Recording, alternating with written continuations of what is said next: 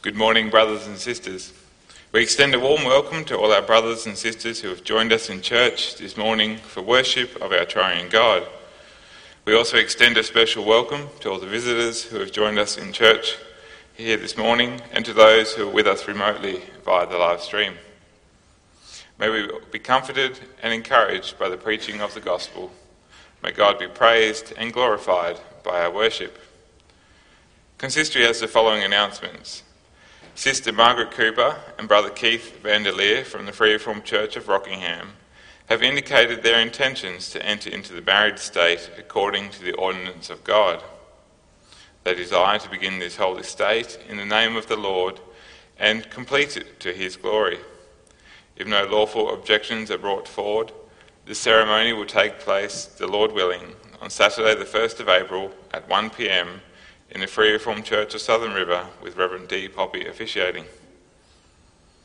Sister Hamin Boone and Brother Adam Sibom have indicated their intentions to enter into the married state according to the ordinance of God. They desire to begin this holy state in the name of the Lord and to complete it to his glory. If no lawful object- objections are brought forward, the ceremony will take place, the Lord willing, on Thursday, the sixth of April at one p.m. in the Free Reformed Church of Southern River, with Reverend D. Poppy officiating. This morning, the worship service will be led by Reverend Poppy, and before we commence the worship service, let us sing together from Psalm twenty-five, verse two.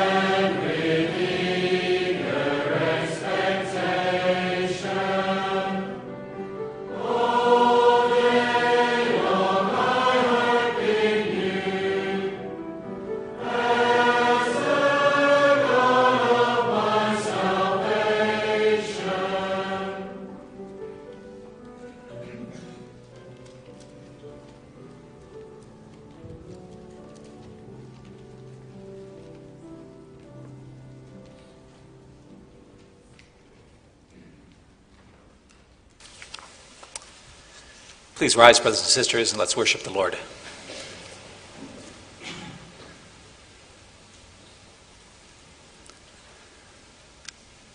As the people of God, we confess that our help is in the name of the Lord who made heaven and earth. Amen. Grace to you and peace from him who is, and who was, and who is to come, and from the seven spirits who are before his throne, and from Jesus Christ, who is the faithful witness, the firstborn of the dead, and the ruler of the kings of the earth. Amen. Let's sing a song of praise to our God. Let's sing together from Psalm one forty-seven, the verses one and six.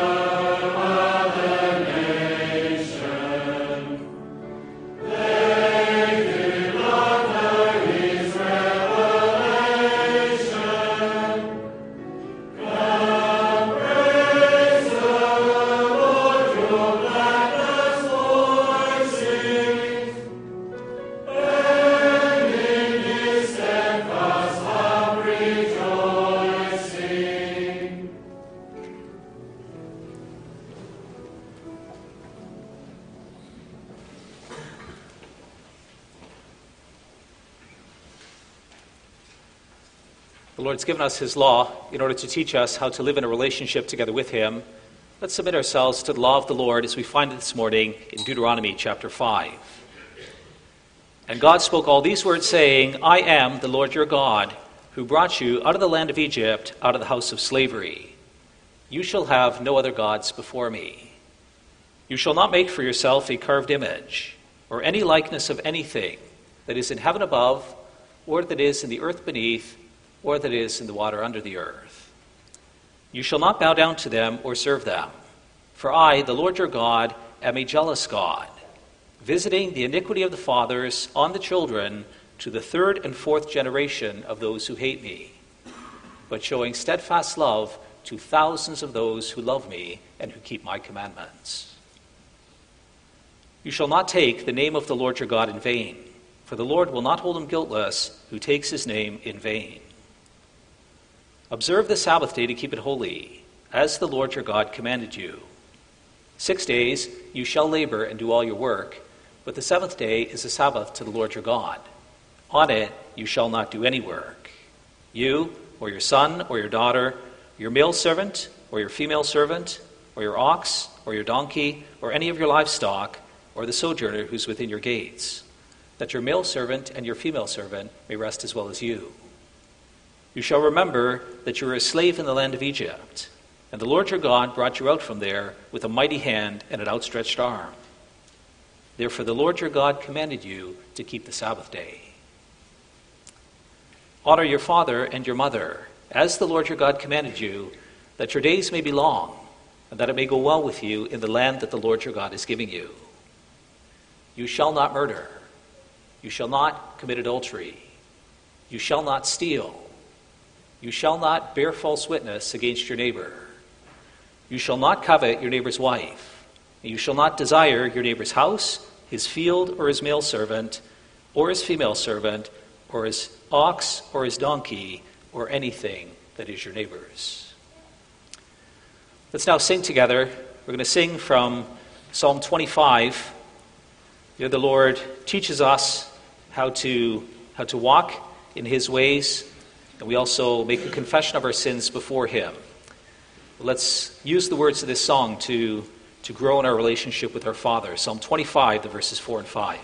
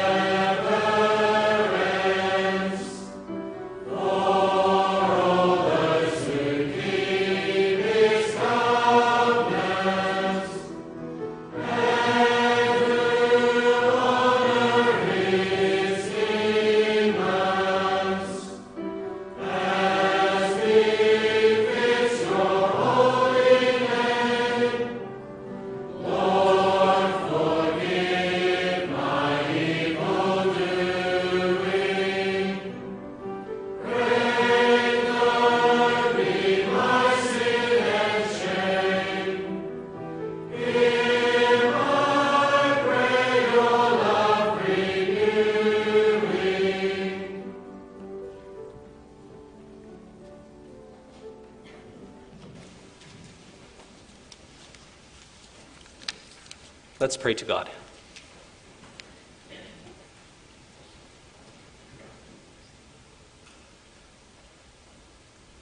Almighty God and Father in heaven, you're a God who instructs sinners in the way that they should go. You're a God who is good and upright. We thank you, Lord, that all your paths are love and mercy, that you show faithfulness to those who keep your covenant. You are a covenant God. You've entered into a covenant relationship with us where you've made promises to us. You promise to be faithful to us. And you've done that in the history of your dealings with your people. When we look at the, the history of the Israelites, then we see the extent of your faithfulness towards them. There were many times where your people went astray, where they committed spiritual adultery. They rebelled against you and they served other gods. And time and again you called them back. You punished the people for their sin, but when they repented, you were willing to show them mercy and to take them back again. And in order to lead them to repentance, you sent your servants to call them to look to you. Father, thank you for continuing with them. And thank you that we may know that you never change, that this covenant faithfulness of yours endures throughout the generations. Thank you that you've shown it most profoundly by sending your Son into this world to establish a new covenant with us, that through our Lord Jesus Christ, we may have an intimate relationship with you, that this covenant is not limited to the people of Israel, but that it extends to people from all nations and also to us here today. We thank you, Father, that you desire to have an intimate relationship with us. And we are deeply grateful for this gift. We pray then, Lord, that we would, would have ears to hear what you say to us. Grant that we may take your word to heart and that we may realize that these are words of life. Grant that we may hold on to your words, that we would care about them, that we would allow our lives to be guided by them, and that we may stand in awe of you for who you are and what you have done. Dear Father in heaven, we confess to you that many times we have not done this. We just sang together from Psalm twenty-five, and with the words of this psalm, we confess that our sin and our shame is great, but we pray that you would forgive our evil doing, and that you would renew your love towards us. Dear Father, we pray that you would do this for Jesus' sake. Please show us mercy, and please draw us near to you. We pray these things in Jesus' name. Amen. So, brothers and sisters, this morning I may preach God's word to you as we find that in the first verses of Malachi two, it's a message to the priests that they have failed in their task of bringing God's word to his people and respecting the Lord as they should. And in connection with that, I thought it's appropriate to read the New Testament corollary of that. In First Timothy chapter four, the Apostle Paul encourages Timothy to walk in faith before God, to uphold his word. So we're going to read together First Timothy four, the verses six to sixteen.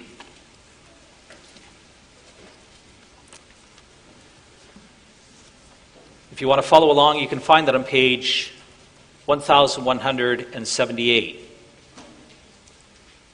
of your guest Bible.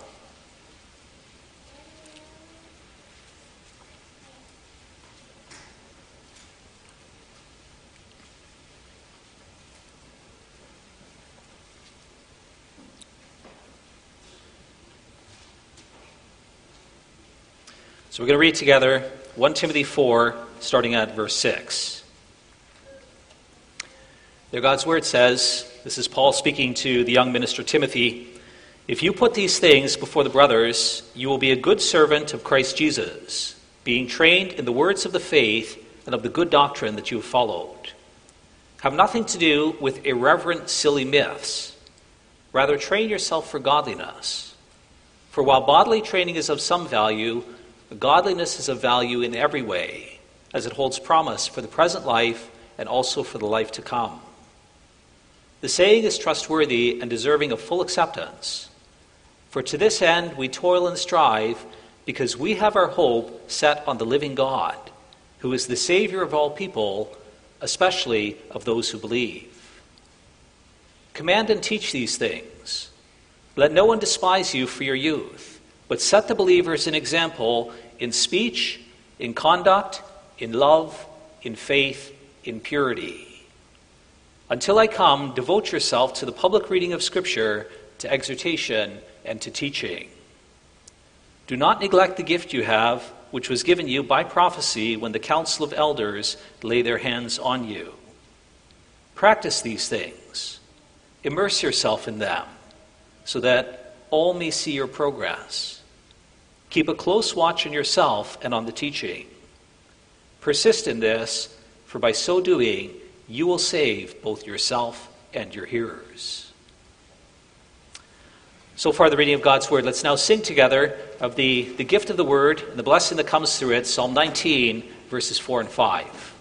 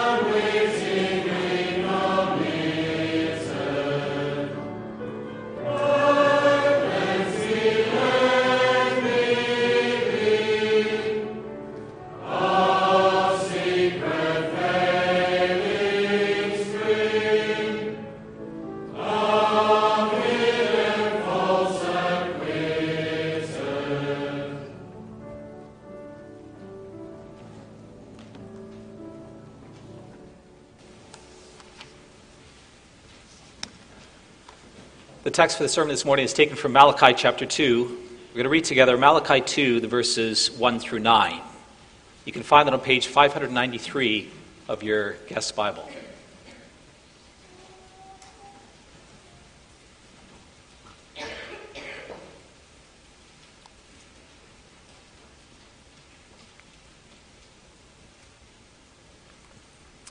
So Malachi two, the verses one through nine.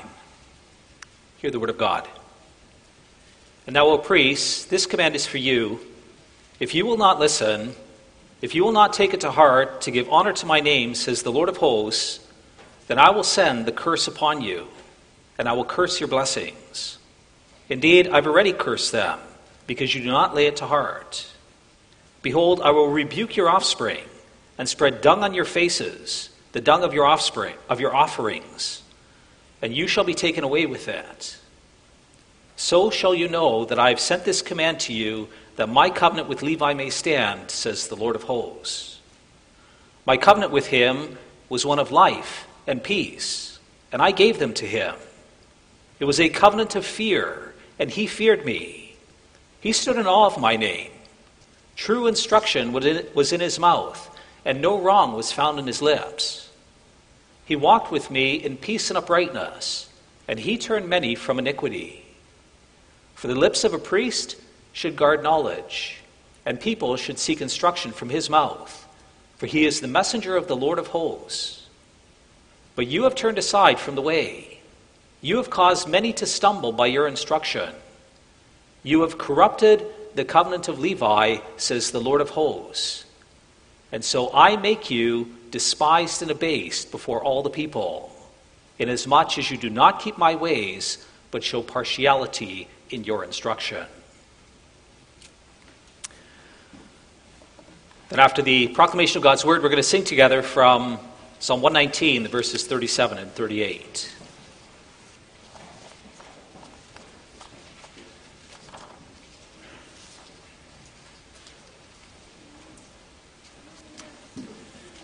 Dear brothers and sisters, congregation loved by the Lord Jesus Christ, the people in Malachi's time were not thriving.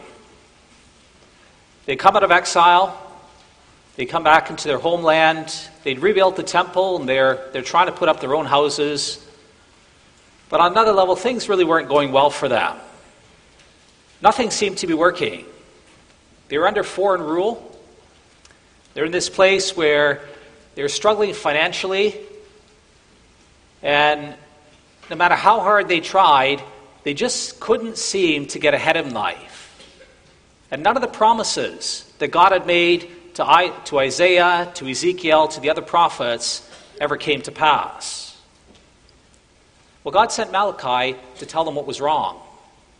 In chapter one, we heard that one of the key things that happened in those days is that they were apathetic towards God in their worship. They came to church, to the temple, they offered sacrifices, but it wasn't the first and the best. No, they culled their herds, they took the lame and the blind, and they offered those to the Lord. And their heart just wasn't in it. They didn't love the Lord, they didn't trust him, they didn't seek him, and they didn't serve him. It was really quite atrocious. It was contrary to the law of God. There was zero respect.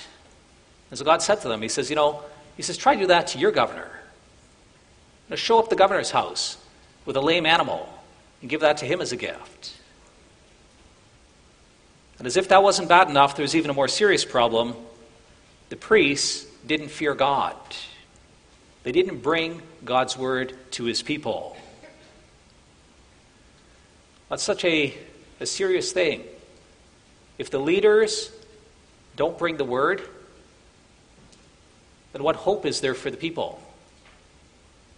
If the leaders don't respect God, if they don't have awe for him in their hearts, then how are the people ever going to learn that? Well, it's a real act of kindness that the Lord calls this out. He tells his people that I have a future with you. You are my people, and I am your God. And I established a covenant with Levi, and I intend for that to continue. And so you can't keep doing this, but you need to change. And the Lord, he intends the change not just to affect the Levites, but the change to affect all his people. He wants to continue in this covenant relationship with all his people. Well, it's good words for us to hear, brothers and sisters. You also are the people of God, and the Lord wants a future with you. And so if you are sinning, then he calls you to repent. I bring God's word to you with this theme: the Lord calls his messenger to bring true instruction. We're going to see in the first place the calling of the priests, secondly the conduct of the priests, and finally the condemnation of the priests. But one of the ways that the Lord shows the priests in Malachi's time how serious things had gotten is by comparing them with Levi. God spells it out in the verses five to seven. The first thing that he says that stands out the, about the ministry of Levi is that he was a man who brought God's word to his people. True instruction was found on his lips. Nothing false was found on his lips. So here's a man who spoke the truth. He was willing to say whatever God said and to faithfully bring the message to his people. And at the end of the day, it's important for us to understand it's not about the person. It's not because Levi was such a great guy that things went good in Israel during his time. But what was important is that Levi was faithful in bringing God's word to the people. One of the core tasks of the priest is to teach the people the will of God. You know, sometimes we think about the role of the priest, and usually we associate that with the temple. Priests were involved in the temple service. They had to take the sacrifices and minister before the Lord and bring them before God. But the second role of the priest is that the priest was also to teach the people the will of God. That's what it says here in Malachi two verse seven. For the lips of a priest should guard knowledge, and people should seek instruction from his mouth, for he is a messenger of the Lord of hosts. And that goes back to the very beginning, Leviticus ten, verse eleven. God instructed the priests, you must teach the Israelites all the decrees of the Lord that the Lord has given them through Moses. And then it's actually really interesting. If you read through the history of the scriptures, then you see what happens when the priests are faithful. We have a few times where there was this revival, this renewal in Israel. You read about it in the days of Jehoshaphat. It's in two Chronicles seventeen. He had great riches and honor. The fear of the Lord fell on all the nations around them so that no one attacked Jehoshaphat in Israel, and he grew steadily greater and greater. It was a time of great wealth and prosperity and power in Israel. And what was going on behind that? Well, in between there, we're told that during this time, the priests taught in Judah, having the book of the law of the Lord with them. They went about throughout all the cities of Judah, and they taught the people. These priests were faithful in their task. They taught all the Israelites who God is and what God expects. And there was profound blessing that came over the nation when they did that. Well, you're familiar, brothers and sisters, the same thing happened in the days of Hezekiah, two Chronicles thirty. But the same thing happened in the days of Josiah, two Chronicles thirty-four. There was a resurgence of the word of God. The priests faithfully brought the word. And as a result, the nation flourished, and God gave his blessing upon the people. Well, that's the power of the word. When the word of God goes out, then you know the Lord. Then you stand in awe of him. Then you respect him. Then you realize your sins and you repent of them. That you're filled with joy when you understand God's grace to you and you start to live this new life. Well, that was Levi's legacy. He's a man who honored the Lord, and true instruction was found on his lips. And that's not all. The other thing that stands out about Levi is that he lived a holy life before God. It's quite striking what, what it says here of him. It says in verse five that he feared God. He stood in awe of God. He had this huge reverence for God. And you know, that's something that, that always accompanies the life of someone who brings the word when the word is to be effective. If you wish to bring the word of God to others, and if you wish that word to, to come across, then the word needs to be confirmed by a godly life. Well, verse six of Levi, it says, he walked with me in peace and uprightness, and he turned many from iniquity. You may remember the, the initial reason why Levi was chosen to be the priest before God. Right at the very beginning, Exodus thirty-two, God meets with his people at Mount Sinai. He comes down on top of the mountain. There's this profound event where the people see and they stand in awe of God. And then Moses goes up the mountain, and he's gone up the mountain for a long time. The next thing the people do is they turn right around, and they build this golden calf. And they start bowing down to it. These are your gods, O Israel, who brought you out of Egypt. The Lord is very angry. And then Moses calls. He says, who is on God's side? And who responded? It was the Levites. And then Moses gave them this incredible task. Get your swords, go through the camp, kill your brother, your companion, and your neighbor. And that's what Levi did. All these descendants of Levi, they got their swords, went to their tents, got their swords, and literally they started killing their brothers, their friends, their neighbors, their companions. three thousand people that they killed because of their zeal for the Lord. Well, here you have people who have great respect for the Lord. Can you imagine doing that? Can you imagine killing a bunch of people in the church? That's impossible. How could you do something like that?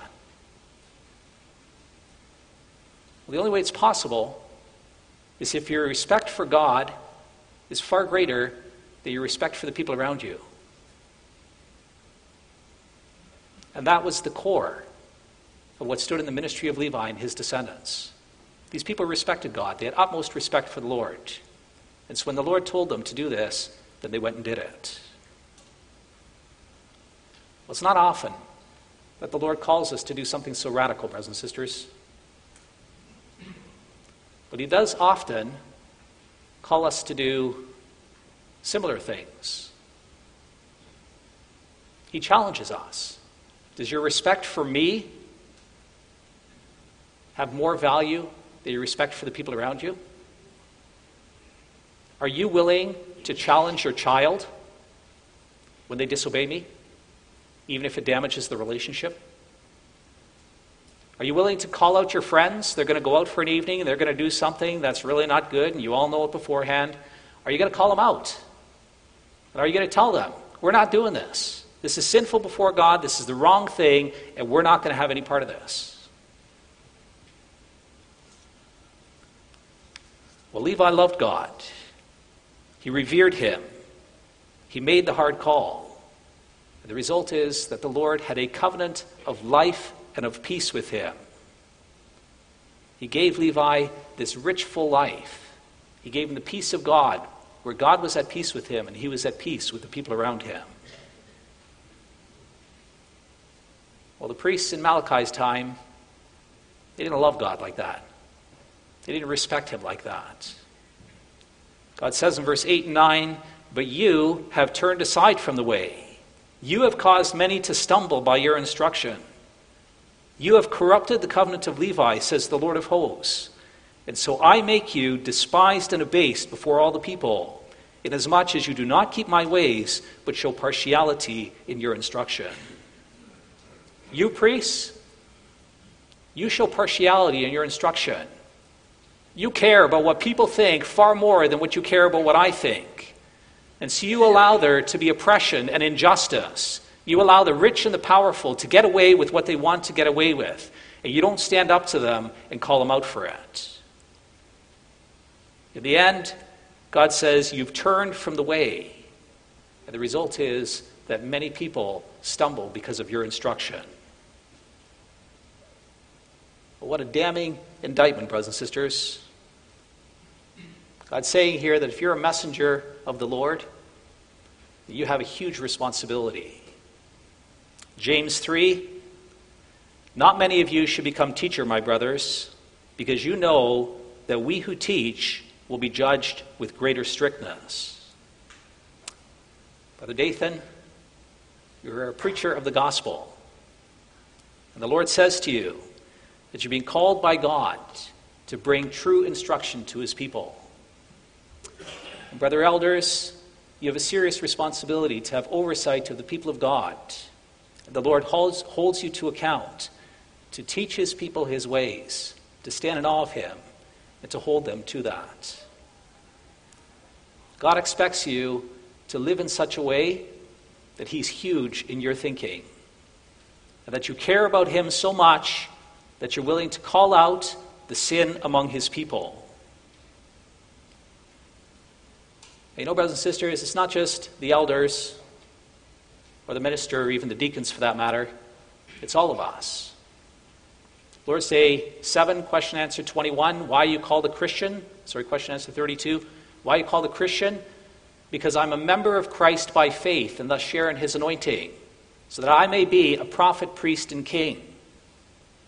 You're a prophet, you're a priest, you're a king. First Peter two verse nine, you're a chosen race, a royal priesthood, a holy nation, a people for his own possession, that you may proclaim the excellencies of him who called you out of darkness into his marvelous light.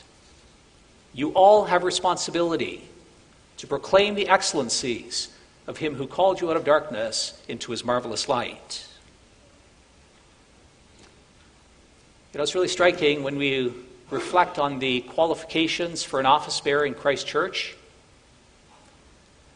Who's suitable for office? Well, there's two things that stand out. It's doctrine and life. If you read through First Timothy and through Second Timothy, then the Apostle Paul, he, he clearly makes this point over and over and over again to this young minister. In the first place, he teaches him to watch his doctrine. First Timothy one verse three. You need to watch your doctrine. Don't get caught up in silly and irreverent myths. He says, watch your doctrine closely. And that's a theme he keeps coming back to throughout First Peter, First Timothy, and, and again in chapter in the second letter. He gets back to it over and over again. It's also in our reading, First Timothy four verse seven. Have nothing to do with irreverent, silly myths. Rather, train yourself for godliness. It's really quite striking here. The, the word for godly, sometimes we think godly equals holy, or godly equals purity. But that's not really the core nuance of the word. It does mean those things. The core nuance, to be godly means you think great thoughts of God. If you're godly, then God is really big in your thinking. Then you're confronted with a situation. Your first thought is, what would God say? What does God think? What does God want in this situation? That's what Paul says to Timothy. Train yourself to be godly. You have to train yourself that who I am and what I think is the biggest thing in your thinking.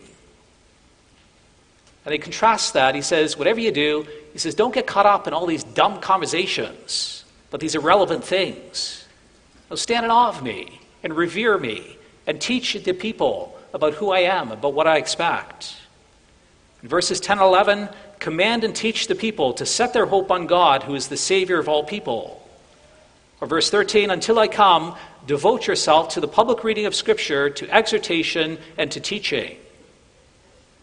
You say, don't get sidetracked by all these dumb conversations. But bring the word, faithfully bring the word, so that the people may also stand in awe of who the Lord is and what the Lord does. And then it's also really striking when you read through the rest of the letter of Timothy. And the other thing that Paul really emphasizes for Timothy is that his doctrine needs to be matched by his godly life. He talks about the qualifications for an office bearer, and it's all about a godly character. An elder must be above reproach, sober-minded, self-controlled, respectable, hospitable, able to teach, not a drunkard, not violent but gentle, not quarrelsome, and not a lover of money. And so if you wish to be a leader in Christ's church, God's saying it's all about your character. It's not just about bringing my words to my people, but it's also that you are who I am. You model my character to my people. It's when your words complement your lifestyle, when your, your lifestyle complements your words, that the word has power. And so there's a foundational calling that among the leadership, by implication, that among all of us, that our lives match the calling of the gospel. This is something that Paul gets back to with Timothy. First Timothy four verse twelve, let no one despise you for your youth, but set the believers an example in speech, in conduct, in love, in faith, in purity. Or a little later, verse fifteen, sixteen, practice these things. Devote yourself to them so that all may see your progress. Keep a close watch on yourself and the teaching and persist in this, for by so doing you will save both yourself and your hearers. He's saying you need to be diligent in pursuing a relationship with me. You need to stand in awe with me, of me. And he's saying you can't You can't slack off. You can't think to yourself, you know, I've been a Christian for twenty years or thirty years or sixty years. And so now I got this and I can just kind of take it easy and I can coast. Now God says you need to persist in this. You need to pursue this. You need to make it your life goal to continue to know the Lord, to be conformed to his character, and to faithfully bring his word. It's been one of the The prayers for myself, brothers and sisters, as a minister of the gospel, one of the most foundational things over the years that I've prayed to God is that I may be faithful to his word. It's really a challenge.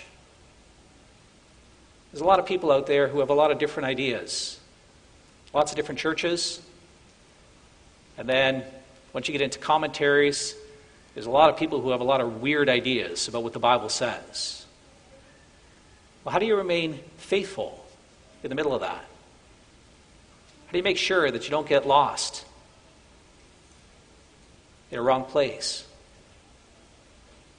The most important thing is to pray, to ask God for his help, and then to read the word, to read it regularly, to read it broadly, to study certain parts in depth, to memorize certain parts, to really take it to heart and, and to live it out. You know, the confessions are really useful in this regard. Confessions are really, they're an accurate summary of the teachings of the Scriptures. And then it's especially helpful if you understand the controversies that stood behind the confessions. It's when you, you understand the history, what led up to these confessions, then you can see why the forefathers said things the way that they did. You can understand a little better why they summarize the truth of Scriptures in the ways that they have. But you know, having said that, the confession isn't the be-all and end-all. That's not, that's not the way that necessarily a person's going to stay close to the Lord. The most important thing is that this is a spiritual thing. It is only the Spirit of God who is able to hold on to you so that you stay faithful to the Scriptures and that you endure to the end. And the good news is that if you ask God, then he will give you his Spirit. When our Lord Jesus Christ came into this world, then he respected God. He revered him, and he upheld the word. He was impartial in his perspectives. He faithfully brought the word to the people no matter what the circumstance.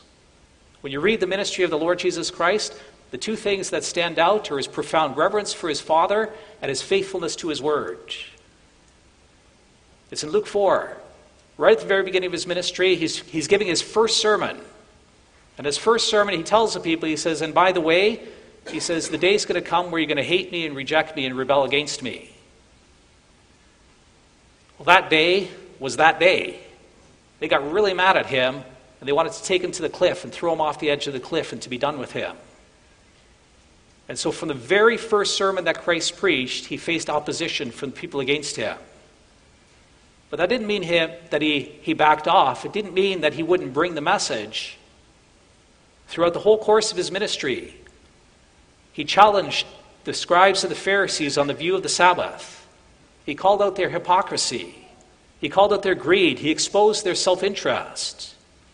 He refused to get caught up in all the, the controversies that they always argued about. And he talked about the core things, about justice and mercy and faithfulness. The Scripture says that the people were amazed at him because he, he taught with authority and not as the scribes or the teachers of the law. And in the end, they even said of him, his opponents, they made the comment that he, he always judged with impartiality. He wasn't swayed by the opinions of men. And that matched his godly life. In everything that Christ did, he always did what was pleasing to his Father. Well, that's our only hope, brothers and sisters. If you want to be faithful to the end, that you need the Spirit of Jesus to live in you. Christ has to take up residence in your heart through his Spirit. And Christ will hold on to you. He will close, keep you close to God. He will reveal God to you. That's the promise of First Corinthians two, verse twelve. Now we have received not the spirit of the world, but the Spirit who is from God, that we might understand the things freely given to us by God. And they have to understand that this is not just a doctrine thing. It's not just about nailing down the teaching and everything's going to be okay. It's also just as much about our life as it is about the doctrine. Why do most people wander away from the Lord and from his word? Most people wander away because they want something that God has forbidden. They reject God's good instruction in their life. They have sinful desires, and they want to fulfill those sinful desires. In the end, their sin makes them cold and indifferent to God. In the end, they abandon the Scriptures and they go their own way. It's really striking how often the Lord connects having right teaching to having a right lifestyle. Paul's encouragement to Timothy, the last words of our reading, keep a close watch on yourself and on the teaching. Well, the priests in Malachi's time, they didn't do it. And it ended very badly for them. In verse nine, God says, since you have corrupted the covenant with Levi and turned aside from the way, so I will make you despised and abased before all the people. You're going to be rejected. Despised and abased. If you want a, a modern day image, think of a minister who's had a secret life of going to prostitutes and committing adultery. And one day that comes out into the open. Well, he's not only suspended and deposed from office, people despise him. They abase him. They look down on him.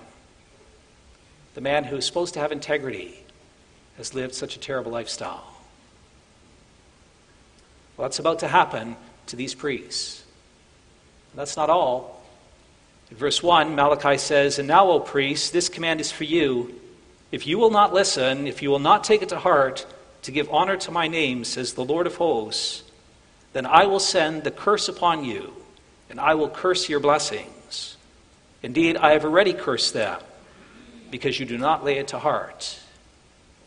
I will curse you. Think of the curses. Deuteronomy twenty-eight. Famine and warfare. Your children being taken away from you.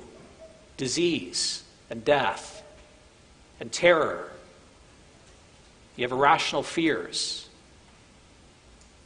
Well, on top of that, the Lord says in verse two here, he says, I'm going to curse your blessings. Now, many times we receive things as great blessings from the Lord. We receive children and a family. We receive wealth and prosperity. And oftentimes we experience those as blessings. But if the Lord curses your blessings, then it leads to a unique kind of suffering. If your children reject God, and if they rebel against you, there's a real pain that you bear in your heart. If your family hates you and they go against you, then that's, that's a profound suffering that you endure. If you have all this wealth and prosperity, but if your money makes you into a really shallow person, or if your money makes you into someone really anxious because you're afraid you're going to lose it, or someone who's really selfish because you're always trying to get more of it, then in the end, your blessings are not a blessing.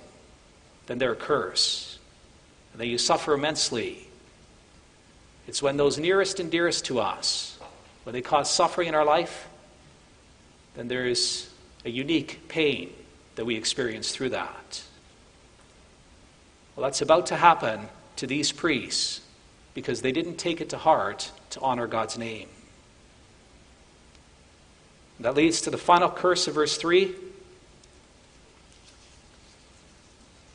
Behold, I will rebuke your offspring and spread dung on your faces, the dung of your offerings, and you shall be taken away with it. I will rebuke your offspring. Does that mean that the, the descendants of the Levites would lose their place before God? Very likely what will happen. On top of that, the Lord says he would spread dung on, the, on their faces, the dung of their offerings. Well, the word here is for the offal that you get when you butcher an animal. They would go to the priest, and all day long the priests were butchering these animals. They killed the animal, they drained the blood, they skinned it, and then they cut out the guts. And if you butchered an animal, you know that it's pretty gross. Well, now God's saying, He's saying, I'm going to take that offal, I'm going to take the guts, and I'm going to smear it over your faces. It's going to be disgusting. And that's your position. People are going to look at you with horror.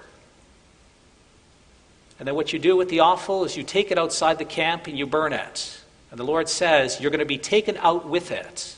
First I smear your faces with the dung, and then you get taken outside the camp with the dung. There's this profound curse that comes on these Levites because they're not willing to honor God and they're not willing to uphold His word. Well, where does it leave you, brother elders, brothers and sisters? Do you always treat God with utmost respect? Do you do what He says? No secret sins? No minimizing your sin, no justifying your sin, no allowing sin to continue to fester in your life? Are you above reproach? Are you self-controlled? Are you not quarrelsome and not a lover of money? Does your reverence for God overpower your fear of man? Do you have such awe for God that you're willing to stand up against people when they sin, that you call it out for what it is? You also do that, as Timothy, Paul teaches Timothy, with the spirit of gentleness, so that you really help to restore people. Do you correctly handle the word of truth? Are you so grounded in the scriptures that you don't get carried away with wrong ideas? And not just ideas about justification or sovereignty, but also ideas about gender identity, and how to handle debts and finances, ideas about homosexuality, and about divorce, and about love of self?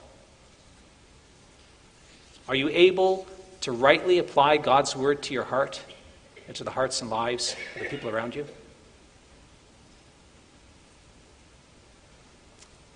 Well, if I look back on my life, brothers and sisters, then I've often failed.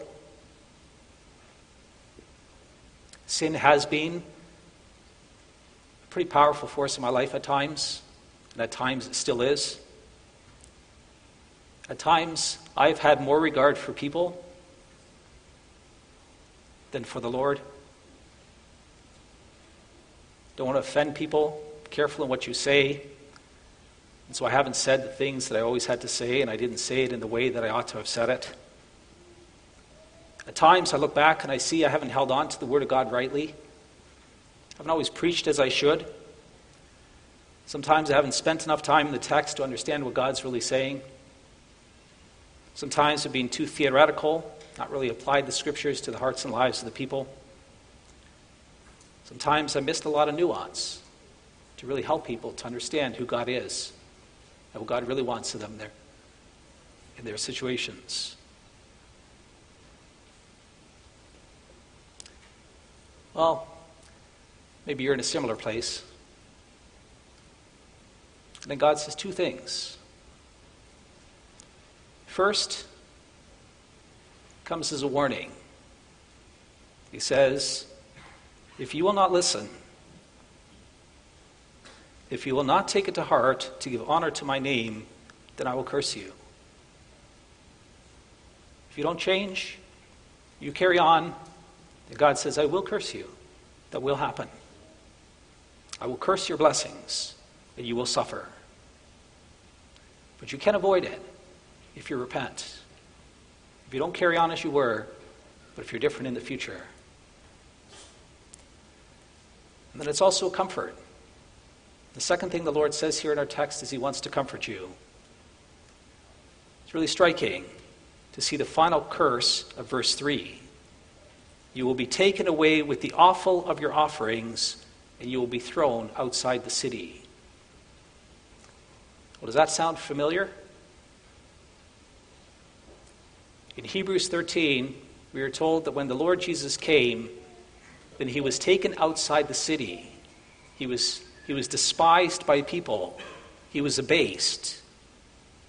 And he was crucified outside the city. And Hebrews said, just like the sacrifice is taken outside the city, and is referring to the offal of the sacrifice, the part that's burned, so also our Lord Jesus was taken outside the city, and he bore the curse of God that God's people deserve. And so what God's saying is, he's saying, if you come to me, if you humble yourself, if you repent of your sin, he's saying, I'll bear your curse, and I'll forgive your sins, and I'll help you. I'll live in your heart with my Holy Spirit. I'll change you so that you revere me, that you stand in awe of my name, that you love me, that you honor me. And I'll change you so that you know me, that my word has a place within you, that you understand what I say, and that you're able to apply that to your own heart, and you're able to communicate that to the people around you. Well, let's humbly confess our sins to the Lord, brothers and sisters. Let's be honest. And let's flee from our sin. Let's seek his face. And as we do so, we can rest assured in the grace of his forgiveness. He calls us to watch our life and doctrine closely. He says, practice these things, that everyone can see your progress in the faith. Well, may God give a rich measure of his Spirit, and well, may we indeed progress in our faith. Amen.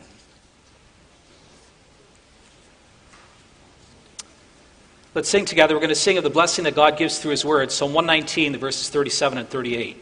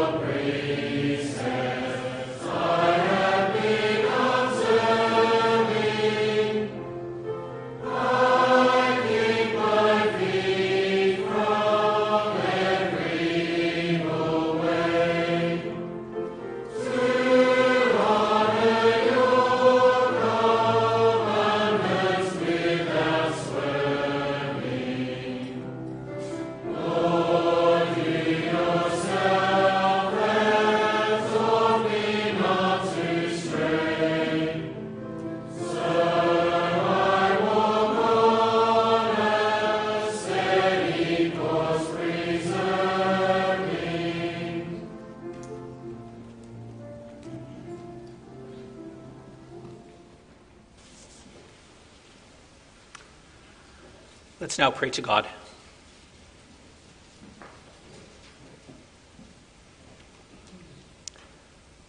Almighty God and Father in heaven, we thank and praise you, Lord, that you're a God who's given your word to your people. Thank you that you raise up office bearers, priests in the Old Testament and prophets, and they had the task to, to teach your people your will, to instruct them in the law, so that people might walk in your ways, that they may receive your blessing. Lord, today you've raised up ministers and elders and deacons, and it is our task to also teach your people your ways, to instruct them in your truth, to help them to have a relationship with you. We pray, Father, that you would help us in this task. The greatest thing we pray for, for every one of us, also as, as Christians, as those who share in the calling of Christ, we pray, Father, that you would give us great reverence for your name. Help us to stand in awe of you. Grant that you may be big in our thinking, that in every situation that we face, that our first thought is, what would you think? And what would you want? And how do you want us to live? And how do you want us to respond to this situation? Father, we pray that to this end, that your word would have a central place in our lives. It's through your word that you teach us what you think and what you want. And so we pray that you would help us to, to read your word and to do it in a devotional way. That when we read your word, that we seek to, to meditate upon it and to think of, of who you are and what you've done for your people and how you wish to respond to that. Dear Father in heaven, we, we pray that as we take your word to heart, that we may be blessed by you. We also pray for blessing over the, the preachers of the gospel. Grant that the Brother Plater, grant that myself can faithfully bring your word here in Southern River. Grant, Lord, that we're able to be true to your word, that we understand the truth of who you are, and that we seek to help your people to know you and to love you and to walk with you. Be with all the ministers of the gospel, Father. Please help us all that we would have great respect for your name and that we correctly handle the word of truth. Father, we pray for the office bearers, that they also revere your name, and that they know how to handle your word to help your people to walk by faith. Give them wisdom to listen to your people, to understand the true situation of their lives, and then give them wisdom to also respond with your word, to find the right word, to encourage, to admonish, to, to love your people at the right time and the right way. Father, thank you that you don't leave us in our, on our own in these things, but that you promise to give us your Holy Spirit.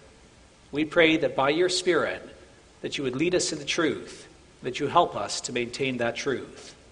We pray that through the Spirit of our Lord Jesus, that we may stand in awe of you, and that we revere you as we ought.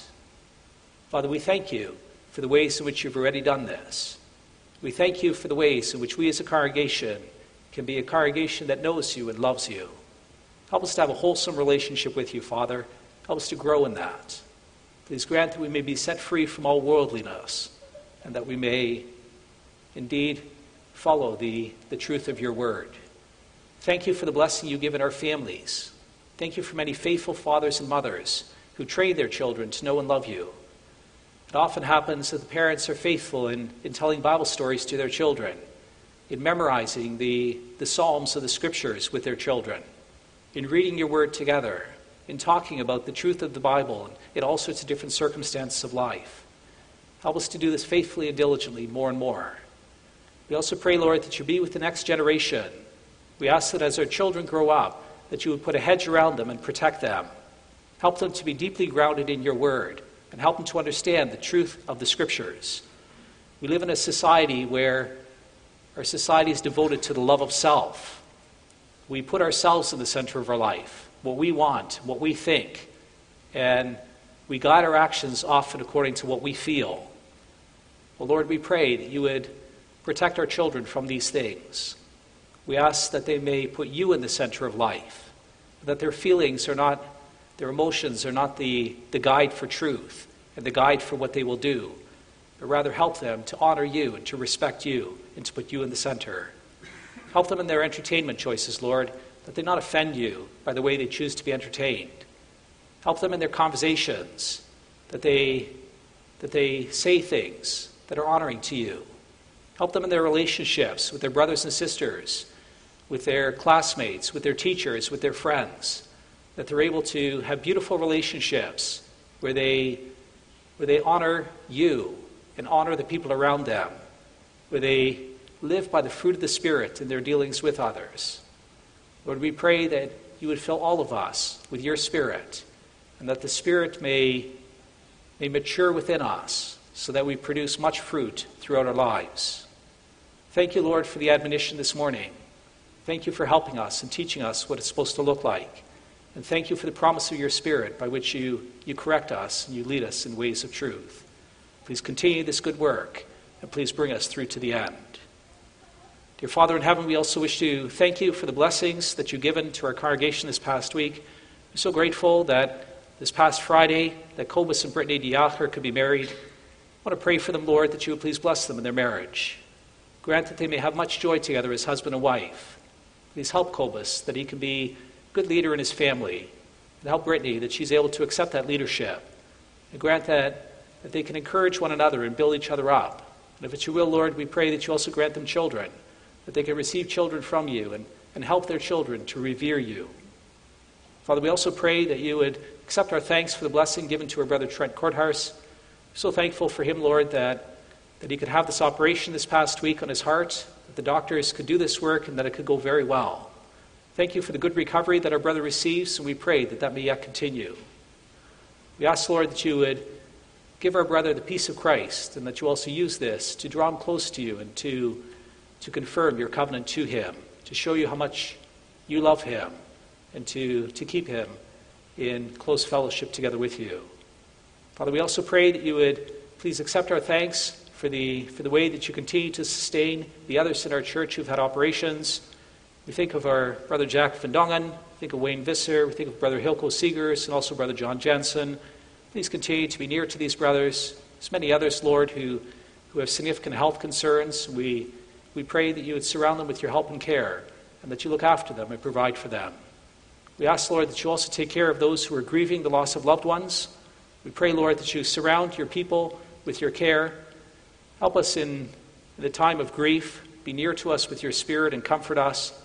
And also give us a vision for the future, that we may remember the promises of the resurrection of the body and the life everlasting. Help us to lean forward towards that future, Lord, and please comfort us that the day is coming when we're set free from sin and all its effects. Father, we thank you for, for the opportunity that we have to be together here as your church. Thank you for the peace and freedom that we get to enjoy as your people. We want to pray, Lord, that that may continue. We also think especially in the education of our children, our government to this stage, both here in the state and also, also with our, our federal government, they're reviewing legislation regarding our ability to, to operate our schools as we have done so. Up to this point, we have exemptions so that we're allowed to be able to select who comes into our school, what children come in, and also what teachers teach. And we're able to maintain the teachings of your word in doing so. And Father, these things are being challenged. And so we want to bring this matter before your throne of grace. And we wish to ask you, Lord, that you would protect our ability to educate our children, to know and to love you. Please, let us be faithful to you, Lord. We're so thankful for this opportunity today. In peace and freedom, we can do this. We pray that for Jesus' sake, that this may continue in the future, and that together we can indeed train the next generation to know and love you and to walk in your ways. Dear Father in heaven, we want to ask you to also accept our thank offerings. We're going to have a collection now for the work in P N G. Pray that you be with our missionaries, Lord, that you surround them with your care, that you keep them safe. We also pray that you bless their work, that they're able to bring the hope of the gospel. Grant also the, the indigenous ministers there a rich measure of your grace.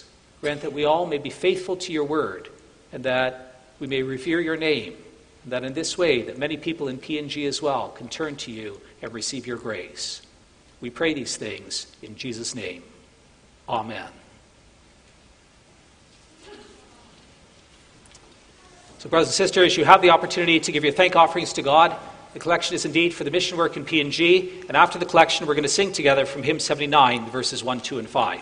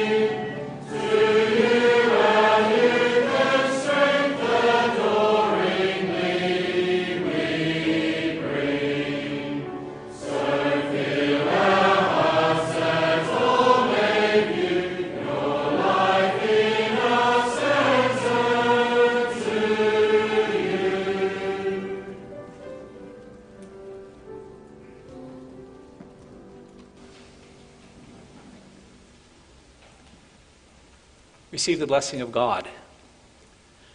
The grace of the Lord Jesus Christ and the love of God and the communion of the Holy Spirit be with you all. Amen.